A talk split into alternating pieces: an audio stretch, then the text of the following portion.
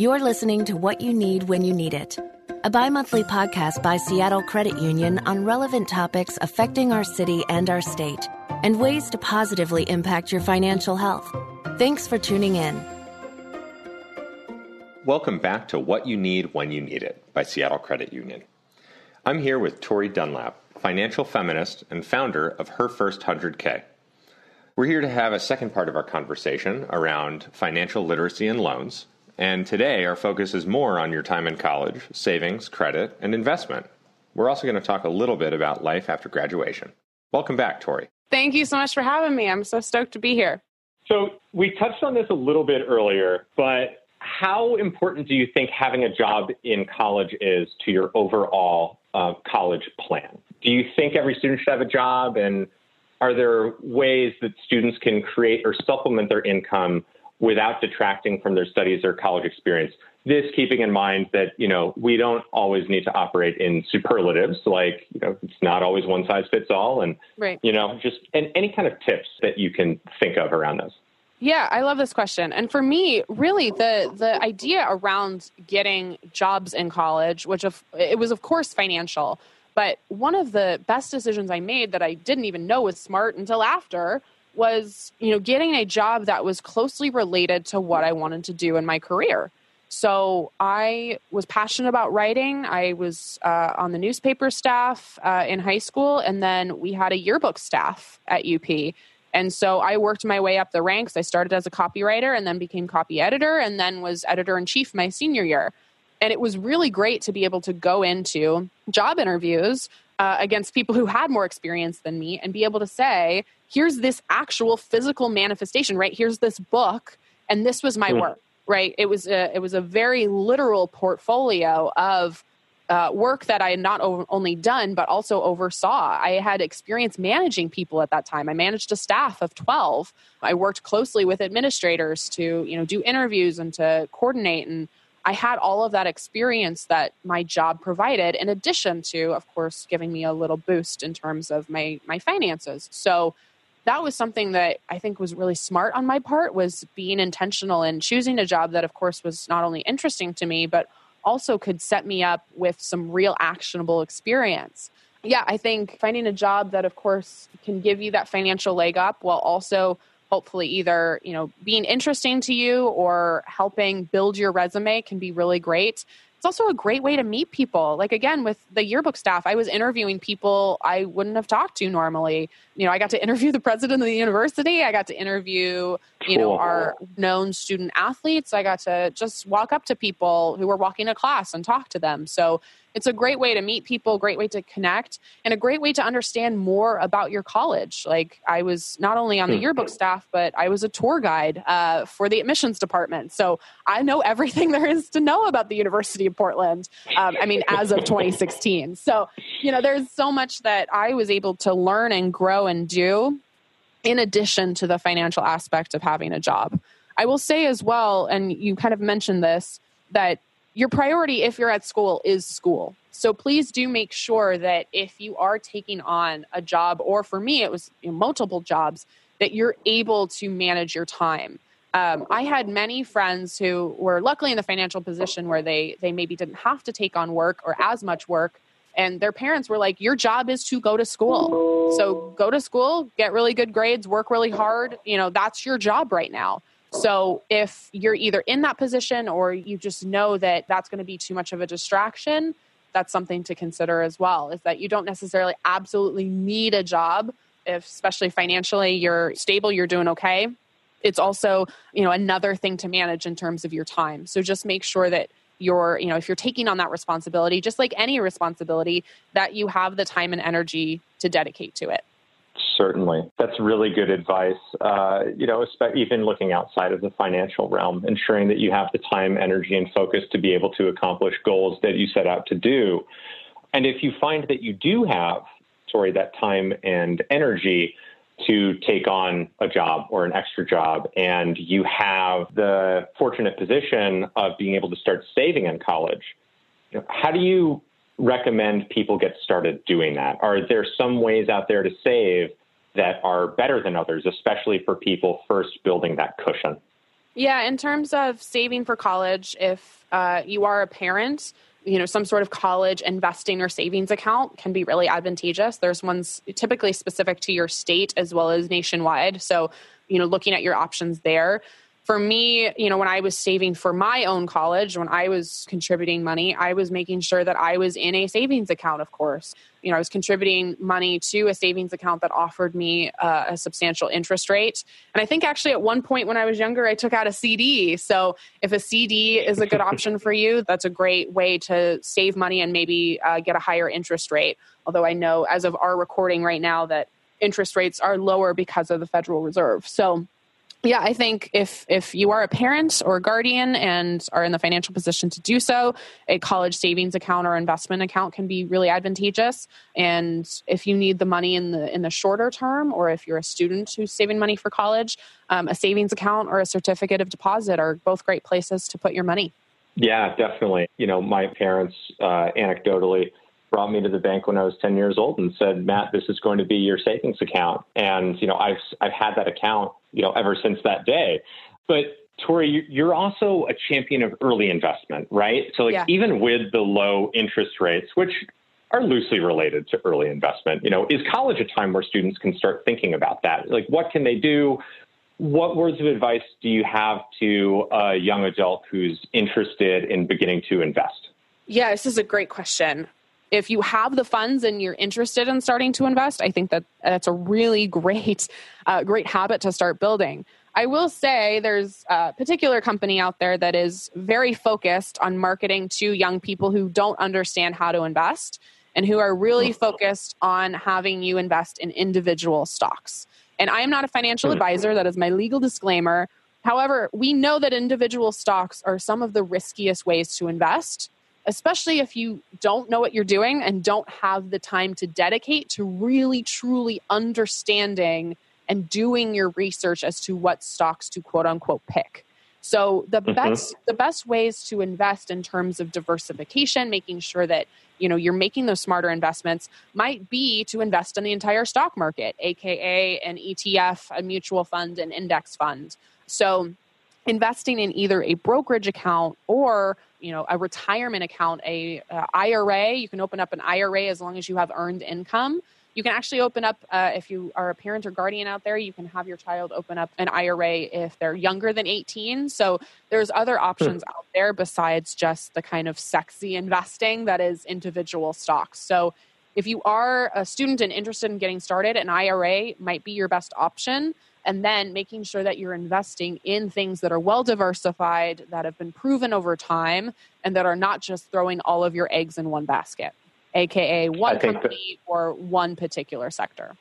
I think that's uh, phenomenal advice. And also, for those people who are thinking about getting involved and may listen to the news every day and listen to how the stock market is doing every day, how often should we be checking our own portfolio? You're asking great questions. I love this question. So, um, my friend Erin, who runs Broke Millennial, um, she has this amazing book on investing called Broke Millennial Takes on Investing. And she has this great story in it where she talked to a Wall Street analyst who did not check counts for the whole year after the 2008 crash. Like did just just didn't look because hmm. she knew it was going to be really anxiety inducing. So I don't necessarily campaign for that level of uh, kind of ignoring your finances, but it's a mm-hmm. great story to remind yourself that you are playing the long game if you're investing. And that's why it's so important to not maybe go with these companies or these organizations who are so focused on short term investing because that is an oxymoron. Like short term mm-hmm. investing, they don't belong in the same sentence together. The whole point of investing means that you're putting in money in order for it to grow over a long period of time. We're talking decades, right? So mm-hmm. make sure that when you're investing, you are emotionally ready to see up and downs and understand that that's part of the process. It's riding the investing roller coaster, knowing that there's going to be ups and there's also going to be downs. And you don't lose technically any money until you sell, right? So if you buy five shares of an ETF and it goes quote unquote down, you don't actually lose any money until you sell that ETF.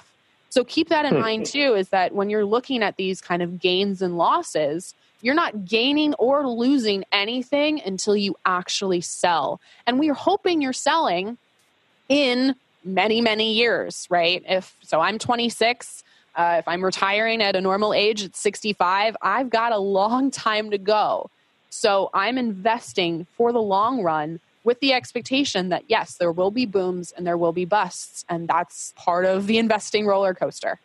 I think uh, that's advice that all of us could uh, stand to listen to probably multiple times a year, uh, and especially when you hear those numbers. I need it too, honestly. I need to take my own advice sometimes. I, I, check in on it and I'm like, oh gosh, it did that today. And you just have to kind of calm yourself down. And if you do know that, like, there's a lot of people who check every day, and that's maybe not uh, not the best for your mental health. So maybe check in once in a while. Don't be, you know, completely negligent with your finances, but there's also a potential con to, to being so obsessed with it that you are constantly thinking about it. A one day or two days in the, the grand scheme of years is is you know tiny. It's minuscule.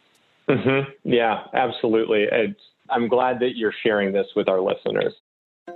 You're listening to What You Need When You Need It, a bi monthly podcast by Seattle Credit Union on relevant topics affecting our city and our state and ways to positively impact your financial health. Thanks for tuning in. Let's maybe turn for a second to the importance of credit and you know how there are multiple ways to look at it i think short middle and long term. But building credit is something that many college students can start working on now. And you know probably when money's tight it can feel intimidating. But again it's not necessarily a bad thing. You know so what are what are some ways that college students can responsibly build their credit to set them up for financial success, you know, when they're in college, when they graduate, 10 years after graduation. So your credit score is like your adulting GPA, right? It is your your barometer of financial health. So it is what you know lenders aka the people who are about to give you credit are looking at to figure out if you are a responsible borrower so, one of the three ways that your credit score is determined is actually your credit history. And your credit history just is basically how long you've had credit for. So, I was really lucky that I opened up my first credit card when I was 18. I didn't use it very much. I made sure to use it responsibly, paid my bill on time and in full. I didn't carry a balance, and I only put things on a credit card that I could actually afford to pay off. But that way, I was establishing credit early. I was establishing those good financial habits. So, if you are in a place where you know you can um, apply for a credit card get approved that's a great way to start building credit i would just like put you know my seven dollar burger that i went out you know and got with a friend or like an ice cream cone. I wasn't spending probably more than $70 a month on my credit card and that was probably when i was like you know had a really high spending month. It was like $70 so it doesn't have to be a lot of money but that was a great way for me a to not carry cash and b to to build my credit. Just make sure please because credit cards are a really slippery slope make sure you use them responsibly. And that's part of your credit score. That's the second piece of building your credit score is are you a responsible borrower? Are you paying your bills on time meaning you're not missing payments and in full meaning again that you're not carrying a balance? If the minimum payment's $25 but you put $1000 on the credit card you're paying $1,000, not just that minimum balance. So it's a really great way to start building your credit and start building those good financial habits by getting a credit card when you're in college. But please just make sure you use it responsibly.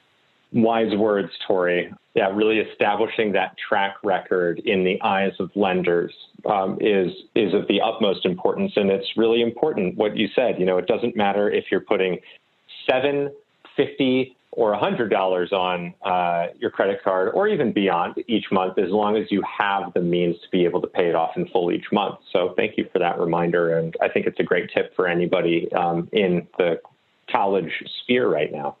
So, you know, we've talked about loans, we've talked about stuff in college that students can do to set them up for financial success and independence in the future. So let's touch on graduation and what to expect after that big date in May or December or whenever your final semester happens to end, you know, graduation. In your experience, Tori, what are some of the biggest considerations for post college finances? Is there anything that you wish people had told you about finances after college, or is there anything that students can do right now to get ahead and set themselves up for success? I wish somebody would have told me how gosh darn expensive being an adult is. I wish that that was communicated to me way earlier. Um, and again, I had a conversation with my parents. I graduated college. I worked really hard to try to get a job before school, and that didn't work out. But I was actively interviewing. I was going on, you know, a couple interviews a week. We just sat down and you know, I knew roughly then because I had been on a couple interviews what I could hope to be making uh, in my first job out of school. So, based on that number, we broke down okay, how expensive would it be to get a one bedroom apartment? Okay, I have uh, rent, I have utilities, I'm paying for Wi Fi, I'm also paying for my cell phone, I'm paying for my groceries, I'm paying for a car loan for me. Um, you know, if you have a student loan payment, you're doing that. You know, if you want to go out, right? If you want to have any sort of fun in your life, what is that going to cost?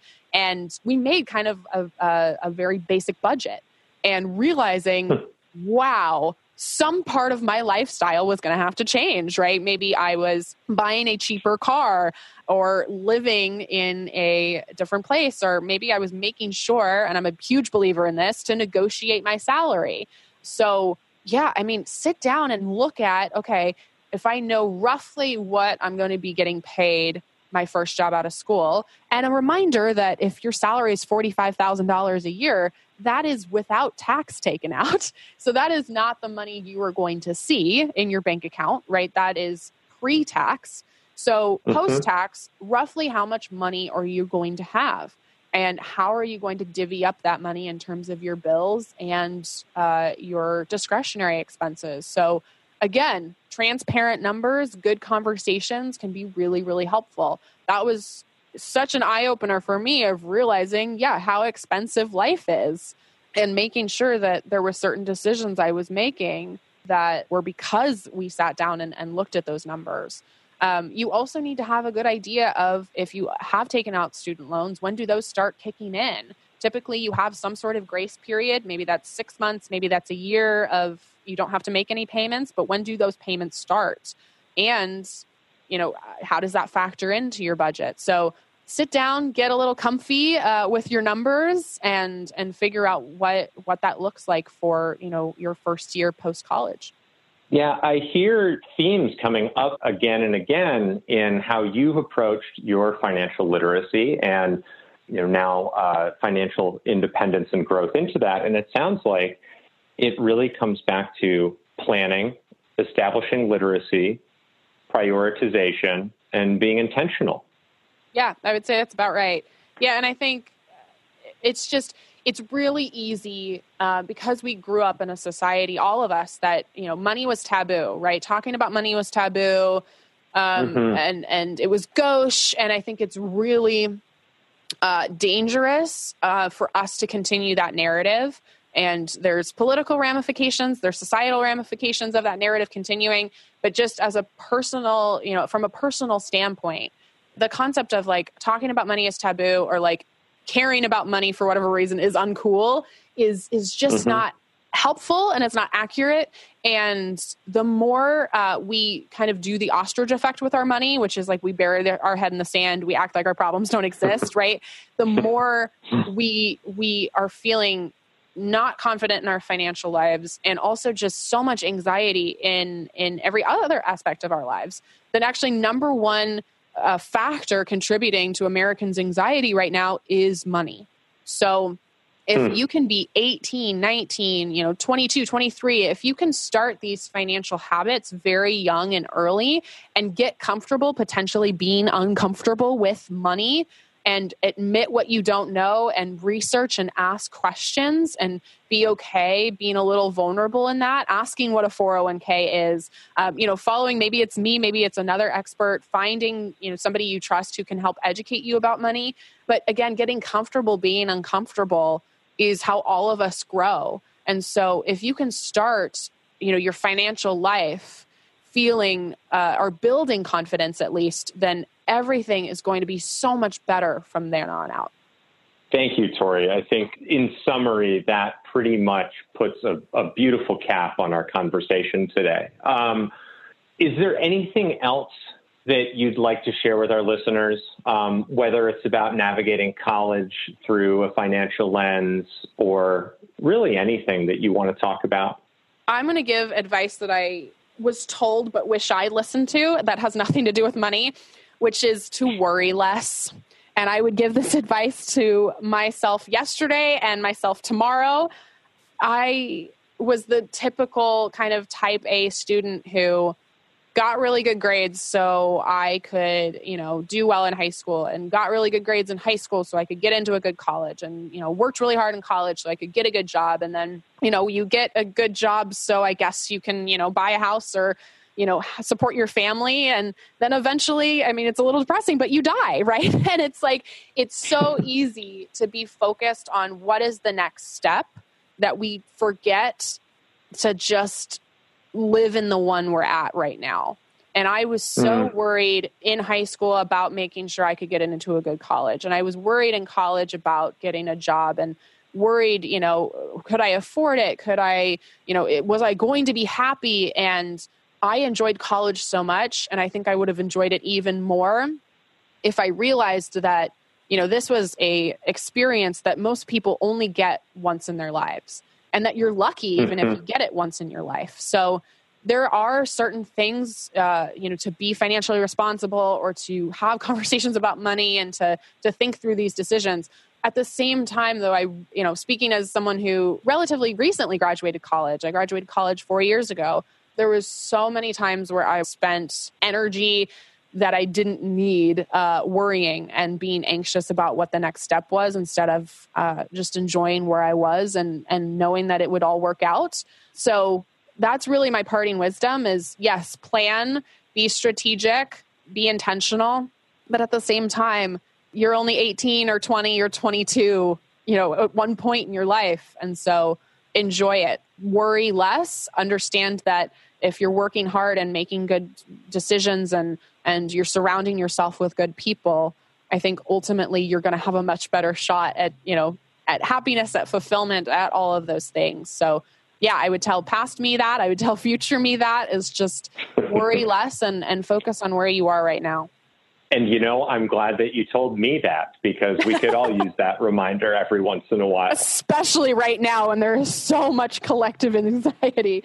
So yeah, it's just it's it's a reminder that I need constantly and that so that's something that people told me when I was yeah 20 21 but I didn't really listen to because I was so focused on what was next so just just be okay being right where you're at right now awesome well Tori thank you so much for joining us today and whatever comes next but more importantly what's going on now for her first 100k we wish you and your organization the best, as we do for all of your listeners and whatever endeavors you may have planned for the future.